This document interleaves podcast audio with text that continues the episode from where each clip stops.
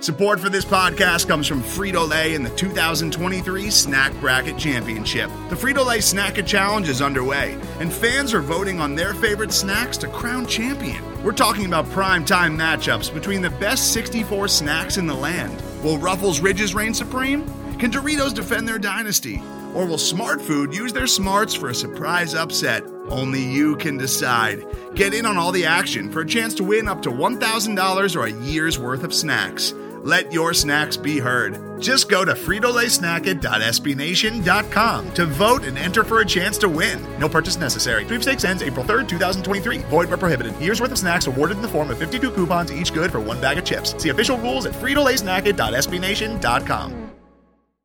Hey, everybody. Welcome back to another episode of Kenner Corner, episode thirty-nine. We are fast approaching my age. I am Bobby Bancroft, and I'm here with Andrew Geiger at Casual Hoya. You might know him better. Um, Andrew, you haven't been on for at least one episode, so the people don't know about sports and pain. Uh, again, sports is pain. Sports is pain. I, I've warned everyone on here since episode one of this podcast that sports is pain. Nothing has changed over the course of the season. We, we've had fleeting moments of joy, but once again, sports has reminded us of pain. Uh, to be honest, I haven't been on here, not so much because um, I've been avoiding you, but rather I haven't had much, much feeling. Uh, I've really been numb uh, pretty much since the DePaul game. Um, you know, for a variety of reasons. Uh, you know, the losses are one thing. Yeah. Um, I think for me, though, what's been really frustrating, I, I think the Xavier game is, is a perfect perfect encapsulation, encapsulation of the season. I mean, if I told you before the season started that we'd be playing in our penultimate home game without Yurtseven, McClung, Akinjo, and LeBlanc, you'd have been like, you're totally insane. And then what if I told you that we'd be playing without all those guys, yet had a chance to win that game in the last minute? You know, that's that's been Georgetown's season, and I think it's it's just so deflating that here we are with two games left. We're not going to make the N I T. Okay, so I do have an outline for today, and you've kind of touched on like five of the topics, which is good. So that means you're prepared and you're ready. So for those of you that are living under a rock, Georgetown lost their fourth game in a row after pretty much being on everyone's right side of the bubble. They lost to Xavier, another season sweep to the Musketeers, sixty-six sixty-three yesterday. Um, Jahvon Blair had eighteen points. And I know in the grand scheme of things, it's not going to matter. And I, I posted it yesterday. Jahvon Blair, like in the middle of the second half, made a very similar, I guess it's like the James Harden gather or whatever the kids are doing these days. It was called a travel, and then um, Marshall's game winner was kind of the same exact shot. I kind of think they're both travels, and I think Patrick Ewing after the game, his sort of point was, it's the same thing. Why did one count, one didn't? And he said, you know, I'm not going to cry over spilled milk, and, you know, I get it with the way things are going. It's kind of, you know, oh, it's just another thing that didn't work out. But do, did you think they were both the same kind of shot? Do you think they were both a travel? Do you think they were both good? What's your take? I think you prefaced this at the beginning of your, your comment when you said it probably doesn't matter. It doesn't matter. But, it doesn't I mean, matter. We're just going to talk about the okay, game for okay, one okay, second. Uh, uh, That's like the one thing. Okay, okay. Honestly, and looking at both again, I did kind of think that Blair shuffled his feet a little bit more than, like, okay. right before he shot it than, than Marshall did. It wasn't just like okay. a wasn't just like a pure step back. He kind of, like, dragged his foot like he tends to do. I, again, that isn't making or breaking Georgetown's season. That isn't making or breaking, um, you know, our, our postseason lives here. Uh, it's just, it's just, it's just also deflating. I, I think, you know, the one thing, and perhaps this is in your outline as well, that we can all be proud of is, is Mosley's play this season. Oh, yeah. But then again, it's it's disheartening that he's not going to be with us next season. So, I mean, everything has really just gone to shit. Things haven't been great. Um, and I know you just mentioned um, when you t- touch on a lot of things about the lineups that Georgetown was using. Oddly enough, and this is the last actual game stuff that we can talk about because this game, you know, it's just another game. And a running out of the string kind of season. Believe it or not, I really felt like Jaden Robinson and George Muresan added something. Now, obviously, the stat sheet, they're they're both plus seven. I'm not reading a lot into that because the minutes weren't high. But when, you know, you're, you know, Allen and Blair and Mosley are basically never coming out, I thought that they actually provided something in the first half, and a little bit surprised that they didn't play. Again, I know it's March second, and I'm talking about the fact that Jaden Robinson and George Muresan maybe didn't play enough, but I think that's an actual – It's an actual basketball point to make, and that that's sort of my last point. I don't know if you want to expand on that, or if you want to tell me I'm an idiot, or you want to agree, some something in the middle. No, I'll agree. I think to all of their credit, um, they're giving one hundred ten percent on the floor, and they're doing they're they're doing exactly what they're supposed to do, which is leave it all out there and play to their highest ability when they're on the floor. I yeah. wish I could say the same for others. I don't know what's wrong with Yurtseven, right? I mean, there was the picture of the, the McClung's wearing a boot, uh, whoever else is wearing a boot, and Yurtseven's Malcolm Wilson. There. Yeah, oh yeah, Malcolm Wilson, who apparently broke his leg all of a sudden, like that came out of the blue. Um, and Yurtseven sitting there looking just fine and dandy. I mean, get on the fucking floor, man. Like, I, on, honestly, the fan base was so angry at, at, at Jesse last season for being perceived as, you know, I guess somewhat soft. Yurtseven blows Jesse out of the water in that category. I mean, I, I don't know what's wrong with Yurtseven. Maybe he's got something serious, but, and of course, it's not like Georgetown's provided us with any information.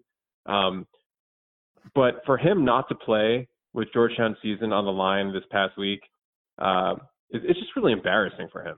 And so if he has any designs designs on playing the N B A, they're gone. You know, he's destined to be a mid-level European finesse player for the rest of his career. Um, so a couple things there. So, and oddly enough, um, Jesse Govan, there's a retweet on my on my tweet deck for the. I've got a couple columns. Hoya's is one of them, as you might guess. Georgetown's the other one. Um, so he's actually right there. Him and Malinowski. I think Jesse was perceived as soft because, you know, he was like a big that liked to shoot a lot of threes, and he happened to be their best three-point shooter last year. And yep. the defense, which did not improve after he left. Of course, we'll never really know what would have happened if everyone stays and blah, blah, blah. But I think that a lot of the blame of the defensive problems went on Jesse. So I think that's kind of where the whole the whole soft thing.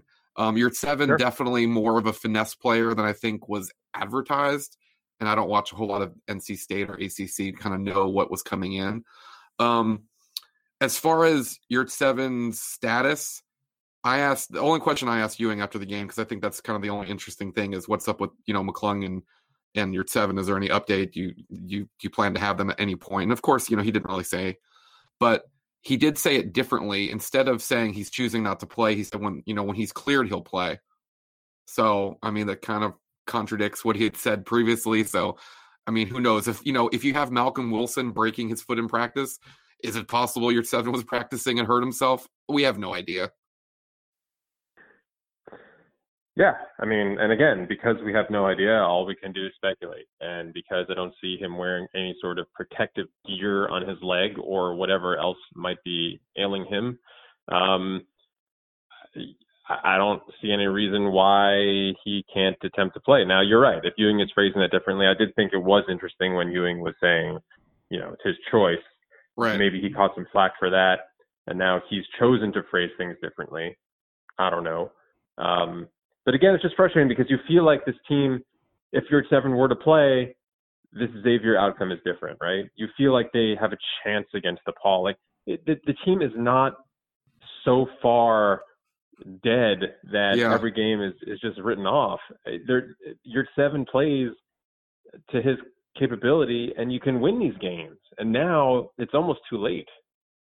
Well, it's definitely too late to get an at-large bid to the N C A A tournament. We agree on that. Um, after the game, Ben Standig made his Capital One Georgetown um, appearance after diligently covering all things Redskins. And I was talking to him a little bit afterwards. I tried to get him on here, but he's too busy. So we'll get him next time. But um, one of the things I was saying he's, is he's very, he's very busy. Yes, very, very busy. But he's still he's still hanging in there on Georgetown Twitter updates, so he's he hasn't completely fallen away.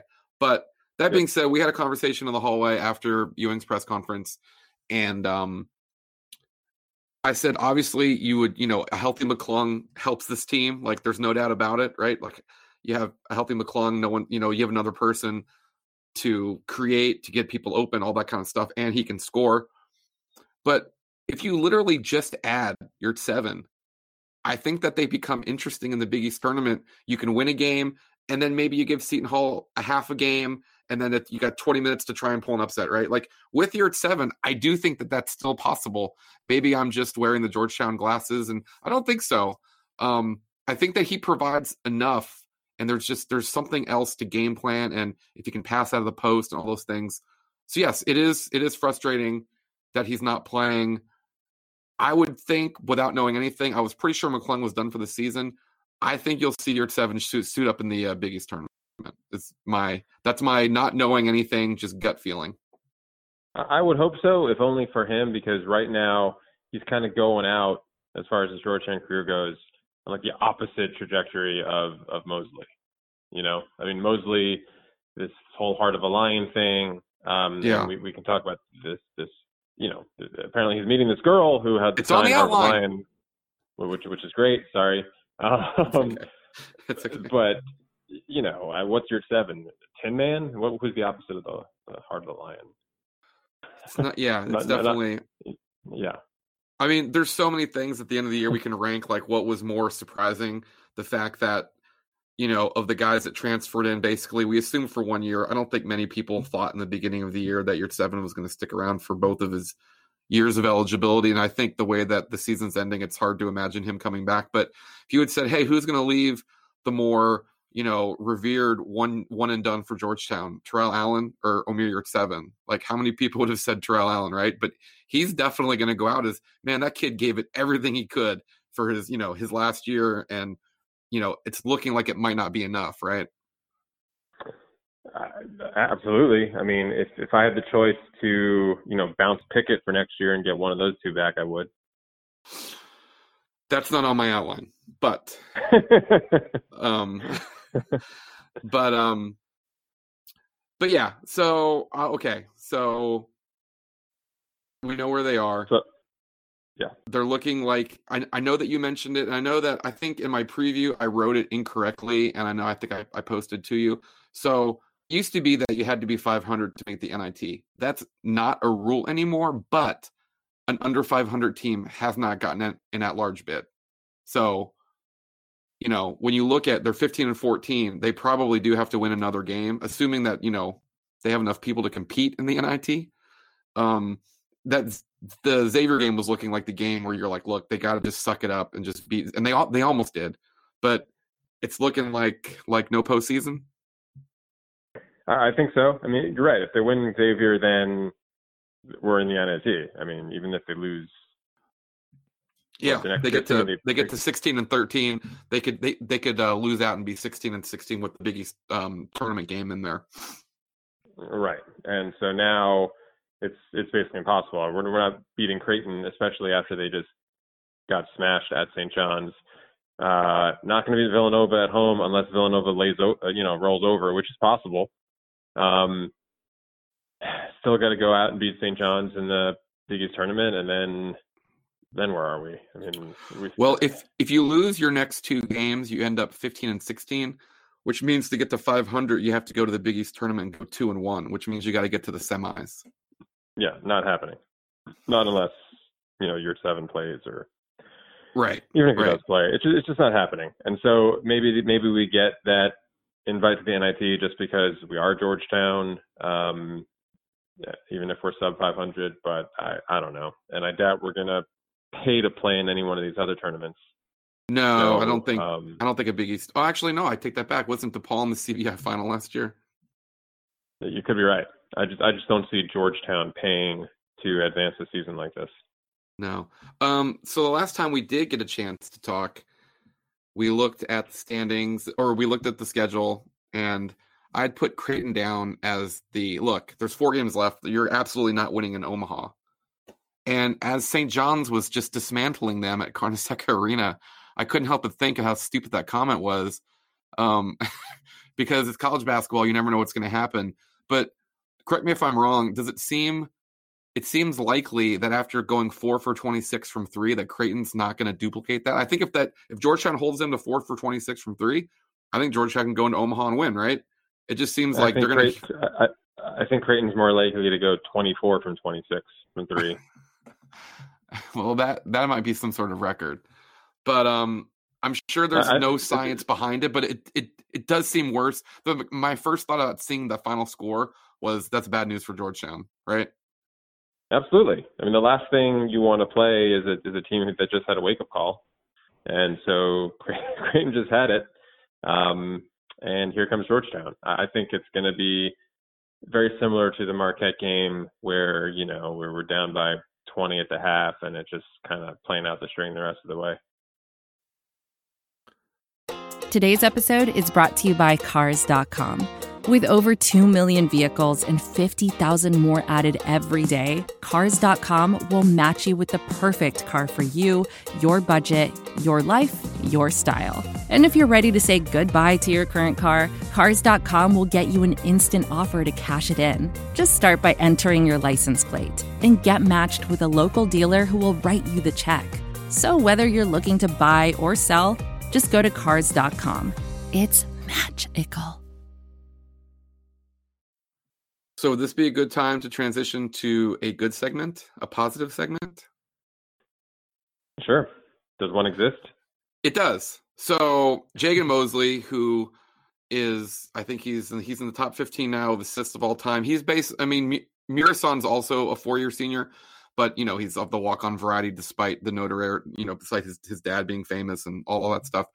Um Jagan's kind of the last link to the J T three past. He kind of bridges, you know, the, you know, he's, he was one of the kids that was caught in the middle and he's the last one remaining. Um, he's played as well as anyone could hope. And he's, you know, it's too bad that it's probably not going to end well from a team standpoint, but just watching him go out there and compete, he does have the heart of a lion. And on social media, he doesn't post a whole lot of stuff like that, but he got into a thing about trying to find, there was a young girl and her family that, you know, had some signs, and he did a pretty cool thing. I know that you helped. I helped. Can you talk about what you, what you know about the situation? Yeah, I mean, basically, in the crowd at the Xavier game was a young girl who held up a sign that said, you know, Jagan Mosely, Heart of a Lion, had a cute little illustration um, with a lion head on it. Um, a girl who snaps pictures uh took a picture of it and kind of posted on social media. Mosley saw it and tweeted out, as you mentioned, that, you know, he wanted to be able to meet the family of the girl and perhaps, um, you know, meet up with them before the final home game on Saturday. And so pretty much every account affiliated with the school, except for the school, of course, um, decided to try to see what they could do to make that happen. And around, well, today, this afternoon, I found out that, yes, the, the a coworker of, I guess, the mom of the girl saw it on the internet, and they've been united. And uh, Mosley has been in touch with the family, and there will be some sort of pregame meeting between the girl and Jagan before the, uh, well, during warmups before the Villanova game on Saturday. Yeah, that's definitely a really cool story to come out of there. Um, So I did notice, I remember in the beginning of the year, one of the first, well, not in the beginning, but when the schedule comes out, one of the first things I look for, because attendance hasn't been good the last couple of years, is how many games, how many Big East games do the students miss when the season starts? Because they're on their, you know, it's in between semesters. And then is there a game or two that the students miss for spring break, which is, you know, obviously it's always going to be senior day. So they honored, you know, the people in the band and I think some cheerleaders or like some pep squad or something. And I was like, oh, that's right. The Villanova game falls. I think I think maybe Georgetown closes on Friday. So it is going to be senior day. They're going to, you know, obviously honor Mosley is going to be the biggest deal. Allen, Muresan. I don't know what they're going to do with Yurtseven. Probably honor him. I know they honored like Aaron Bowen and he ended up coming mm-hmm. back. So that does happen. Like you can be a senior and then you come back and you do it again. So it's going to be a big game. I think it's a really cool story that came out of social media. And one thing that I was thinking, um, I think Ewing does a good job post-game uh, for the most part. I think he does a good job. Not that he's going to give out all these, you know, industry secrets or whatever, but I think that he, I think that he speaks his mind pretty well. What they've been doing pretty consistently, and it, it happened during J T three as well. I don't have it charted or whatever, But generally when they lose, they don't bring out players.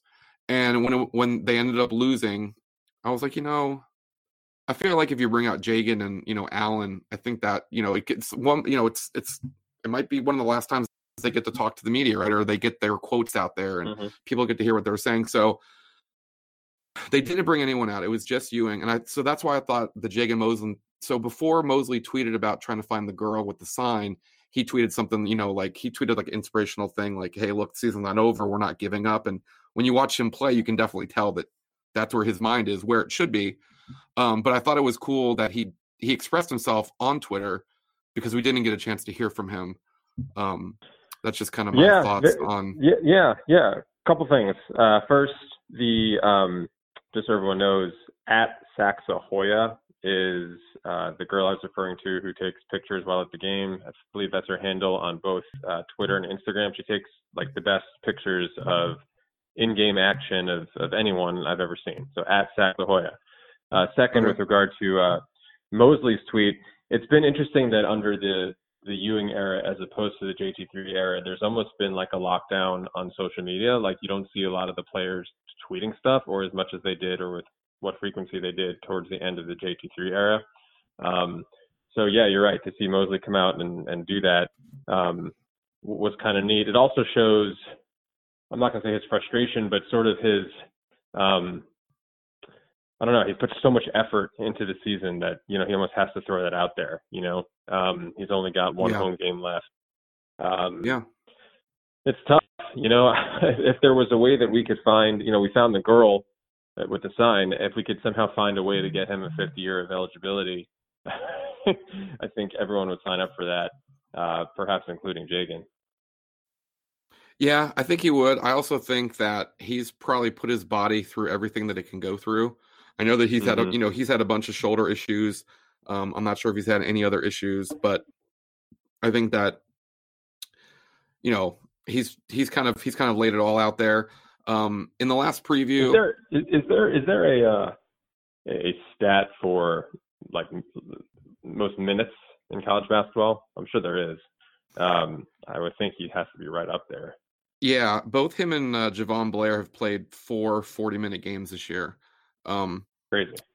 Yeah, well, even crazier. So, like, if you go, you know, if there's, you know, if, if you go to like stat sites and they have a player's average, and then they have like their forty-minute average.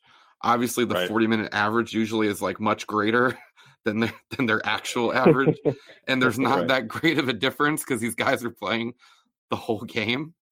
Um, yeah. You know, but to think to think at the beginning of the season, you know, we were wondering what role either of those two would have.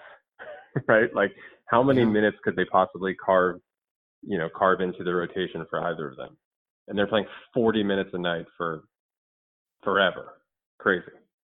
Probably the only thing I've really hit on this year was that I knew Blair would be extremely useful. I just thought it would be in a fifteen minute, you know, outing off the bench as a sharpshooter. Um, I was, you know, the original inhabitant on Blair Island. I did not know that he would have games where he has to shoot it like twenty times. Not something that I saw. So I'm not some, I'm not some, you know, super uh, genius, but I definitely felt that there was going to be a role. And I remember when, after leaving Georgetown Media Day for, you know, for like before the season started, thinking, man, like, you know, that's kind of a gutsy move for Allen to transfer here, you know, cause like, you know, Akinjo and McClung are going to play a ton of minutes. And you've got Mosley, who's a senior that knows what he's doing. You know, Blair is going to be counted on to make shots. Like, this guy came here for his fifth year. Like, you know, playing time was not a given for him. And, you know, now, of course, he plays forty minutes a game. Yeah, I think Allen's lasting contribution could ultimately be, uh, you know, well past when he's gone, because Ewing can use uh, how he used Terrell Allen and all the minutes and stats that, that Allen generated to attract future grad transfers uh, and whatnot moving forward, because uh, obviously we're going to need a, a veteran point guard for, for next season. Oh yeah, uh, the fact that Terrell Allen was was was able to contribute so much um, and play so much is obviously going to be attractive to to anyone who is looking to move for a fifth year. Oh yeah, I mean I haven't had the time to figure out, and I know that there's some people that are already sort of, I think there's a kid from the Ivy League that everyone's sort of foaming at the mouth at. I think I think he's related to Jim Barry. Um, I'm going to, you know, one of the Georgetown greats from back in the day. Um, I don't have the list of grad transfers that are going to be available. And I think it's sort of like a, it's sort of like a moving target, right? Like guys are, yeah. you know, they sort of figure out, oh, you know what, I'm out of here. But Georgetown definitely is going to need a grad transfer point guard. I don't think that there's any, that there's any doubt about that. Um, so I was sitting next to a Xavier beat writer, which is normal during, during, during the game. And we were sort of just talking about the league, and I did it when, when Providence was in town. You know, it's now looking like they're going to get seven teams into the tournament, which is crazy because Georgetown's not one of them. But when you, but when, when you look at like Xavier, right? When you look at Providence, the bar isn't like, you don't have to be that great to make the tournament. Now this, you know, I know that there's not going to be any Xavier fans listening to this and I'm disparaging their team, but when you watch that game, and I was making the joke like, hey, this game is on national C B S. You know, I think Xavier had more turnovers than made shots. So like, is that sort of comforting or is it more depressing? Is it comforting in the fact that like, you don't have to be that great to make the in-state tournament? Or is it more like you don't have to be that great and now there's going to be a five-year drought? You know what I mean? It's like, which way you start looking at yeah, that? Yeah, I, I, I think it's both. It's comforting in the yeah. sense that you're not that far away, right? And this was supposed yeah. to be the year. I mean, you easily make the argument that if McClung and Yurtseven are out there, that Georgetown is, is, is, you know, right there on the right side of the bubble, and we're not even talking about all this nonsense. Um, but that's also what makes it so depressing, is that you yeah. finally get to a point where you have a talented roster, and then the talent leaves or is hurt. So it's, yeah. you know, you, you take the lumps and maybe you learn for it. You learn from it for next season. I don't know how you prevent kids from getting hurt. I have, oh, this is not in your outline, and we can talk about this at another time. Um, but I've always been the proponent that I think kids should not play in Kenner League, but we don't have to go there right now. What the hell will we talk about all summer if there's no Kenner League? X F L. I think that's over in April. So this this podcast started, I think, like in the middle of Kenner League, because it was like, look, enough is enough. Like, come on, we got we got we got to do a podcast. Um, but we, we need we need we need something. I mean, obviously, we're not, we're not going to have a podcast every week during the off season, but there are going to be like things like, oh, they picked up a new guy, or you know, they have a new assistant coach, or they scheduled a game with uh, you know, Kansas. There's going to be reasons to talk.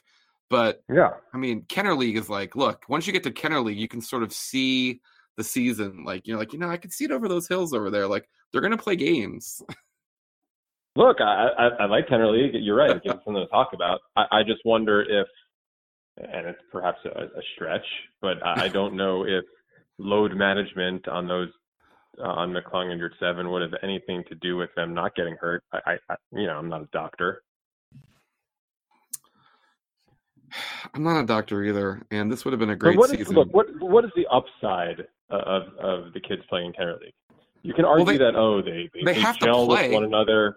They ha- they have to play. I mean, they, they, you can't just like not play. What do you mean? You just you fill the rosters with, with other kids, not Georgetown kids.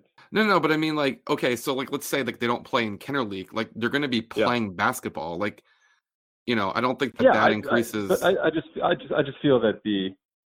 And again, it's not in your outline, but the, the up and down nature of of, the, of those games and such doesn't really kids can get hurt. I mean, it, you know, it's it's basically you're running up and down the court, and it just happens to be a ref, right? I mean, it's just it is what it is. It's just it's, it's open gym basketball. So I, I don't I don't think the upside is really there it, when it used to be, where you could have all the freshmen playing the same team, and you know. They learn one another, one another's games and blah, blah. And interestingly enough, it was that Otto Porter, Otto Porter season where those guys were on the same team and they kind of grew up together and it was great. Now it's really disjointed. You've got like walk-ons playing with, uh, you know, McClung or whatever. And it's just like, it's just kind of blah. Like everyone loves seeing them play so we can get a, your first look at all these players and you, you see how they improve from the offseason.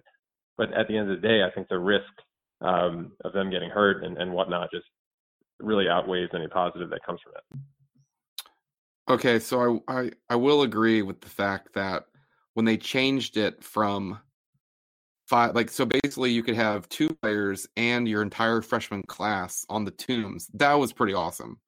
right? Because yeah. that was like you were like going to watch Georgetown Light, right? Like yeah, it's great. Yeah, I okay. So I will agree with that, but you know, I get a chance to go hang out with uh, Rich Fotkin, pretend like I'm at a look, game. Look, I, I get it. I, I get why people want to go. I mean, you have a hot dog, you sit there in a gym. It's you're watching basketball. You have something to talk about. It's great. You go to the hospital totally after you have the hot dog. um, and you know, maybe you document it beforehand, but you know, you just, I, I just wonder what, what, if the risk of it all, and frankly, and we've been lucky, I guess this, this past Kenner League, and maybe we didn't, I, maybe someone was in a boot. I don't know. It always seems like someone's in a boot at some point. And again, we can talk about this over the summer. Um, but, uh, you know, unfortunately we have to live in the reality of that. We probably have three games left in our season. Um, that's the most likely scenario at this point. Um, and getting back to, or, and, you know, keeping with that, it's really, you know, you get caught up in the moment, and this season's turned into, you know, it's gone a lot of different ways to where it's like, oh, you know, the guys are trying so hard and like, you want them to win because clearly like there's just, a, there's, it's a mismatch. Right. But then when you, then you go back and you look, and I tweeted last night, it's like, wow, so the third time in four years, they're playing in the eight nine game, you know, all against Saint John's. They've lost the first two. It's like they've become, oh, it's the eight nine game, Georgetown Saint John's. Like, that's not what this league wants. Like, I'm one hundred percent positive of that. I mean, just look at who Georgetown's playing again this week, right, in their season finale. Who is it? Yep. Villanova. Like, the league wants that game to matter. Like, the league does not want Georgetown Saint John's to be highlighting the Wednesday night doubleheader, which, by the way, next year, it's going to be a triple header, I assume, because you're going to have eleven teams. So you're going to have to have um, the top five will get a bye, and then you're going to have to have three games on Wednesday. That's what I assume they're going to do. Um, well, you, you could argue like, that the you you could argue that the league absolutely needs Georgetown to play Saint John's on Wednesday to anchor that, because otherwise nobody else would be watching. But yeah, I agree. And I think when the, the Big East was was the new Big East was formed, I recall, you know, Georgetown and Saint John's had some sort of simulated game with fake players or something. Basically, like Fox Sports was using Georgetown and Saint John's as yeah. the two pillars of the league. Um, so to see your the stat that you tweeted that this is the third time, and whatever whatever your whatever the stat is that seven yeah. teams are going to make the, the tournament, and Georgetown and Saint John's aren't in that number. Um, again, that's another. It's very depressing. I guess I, I guess I, I've just been so caught up in, you know, just the way, like, how are they going to win with this group? And it's not they've been in, you know, outside of the Marquette game, they've been, you know, very competitive, and they've been in a lot of these games, but then when you look and you're like, wow, like they were, you know, they were five and eight, or they were five and seven. Now they're five and eleven. Now they're they, they've locked themselves into the eight nine game again. It's just like, man, it's just wow. It just it just I don't know. Like, I don't know why it snuck up on me, but it's like, damn. Yeah, but it's not. I guess all seasons aren't created equally, right? Oh, of so course. This is, and so let's say we finish five and thirteen in the Big East, which I believe is what our record was last year. So you know you can. You can look at that from a macro view and say, well, it was oh, well, two years ago. Improved. Last year they were they were nine and nine. Yeah, two years ago rather. Yeah, and yeah. you can look at that from a, a, a macro view and be like, oh, well, now they're they're back to where they were in year one of viewing. And but this this this is just a different season. Uh, you just you, you can't. You, I I think we would have been closer to th- that five hundred record or or way better uh, in the league. You know, should all of this nonsense not have happened. And you know, it's tough to use this season as a sort of a referendum on the Ewing era as a whole so far. Yeah, no, it's it's just sort of, you know, it's just like, wow, like you shuffle the deck and they just sort of like, it's like you threw everything against the wall and like the two things stuck in the in the same place. And um, and that that is, like I said, like watching Xavier play, like they're really, they're really not that good. And yeah. you're like, look, okay, let's just say LeBlanc and Akinjo, like that was always going to happen. They were always going to leave. They were disgruntled, whatever, whatever. Like, Georgetown could have handled that, and then even mm-hmm. when when Gardner and Alexander leave, they probably could have handled that too. But you can't have four guys transfer and then two of your other stars get hurt. Like, I mean, this is just this is unbelievable. Like, it's hard. I don't even know what to say. I mean, I was so Xavier actually brought their media guides, which all teams don't do that anymore. So their media guide just has a big X on it. Okay, now bear with me. There's a point to this. Okay. Georgetown's media guide I call it the media guide test. They have three players on the on their media guide cover. Can you guess who they are? I'm going to, well, tell me, have they updated it all season? No, no, no, no. This is, no, you, this is like a, you put out a media guide and that's who you are. Right. So, it's, so they probably have, so they probably have guys who are no longer on the team. Well, it's probably no, Yurtseven, so McClung, and Akinjo. Yeah. So like literally Xavier beat Georgetown without their media guide. Like, you know, Akinjo right. obviously gone for months. Yurtseven yeah. and McClung are hurt. And you got Tyreek right. Jones out there, you know, flexing like he's, you know, Superman. And it's like, hey, you know what? Yeah. Give me a freaking break, man. Yeah, and unlike some of the the Providence fans on Twitter who, you know, you, you recall what Providence did after they beat us. They, they oh, yeah. sort of group dance in our locker room. And, and you know, to, look, to Providence's credit, they're now on the right side of the bubble, and, and they're well on their way to losing their first round again. Um, mm-hmm. But Xavier fans, at, at least, you know, they were somewhat more respectful. They realized that um, despite Georgetown being undermanned, they gave Xavier a good run, and I don't think they really think their team is, is all that good either. No, and they seem to be comfortably in the tournament somehow. Um, so I think mm-hmm. we're probably, unless you have anything to add, I think that we might be comfortably done. We can close out I think here. We're, I think we're good. We will uh, revisit after the uh, the shocking win at Creighton. We can we can revisit after the shocking win at Creighton and um, before Jagan Mosely's final home game. Um, again, everyone's done a great job listening. Kenner Corner, a Casual Hoya podcast, is on Google Podcasts, Spotify, Apple. iHeartRadio is the latest. You can find us there. So basically, we're taking over the world. Um, Andrew Geiger is at Casual Hoya, and I am at Bobby Bancroft. Until next time. Hoya Saxa. Later. See ya.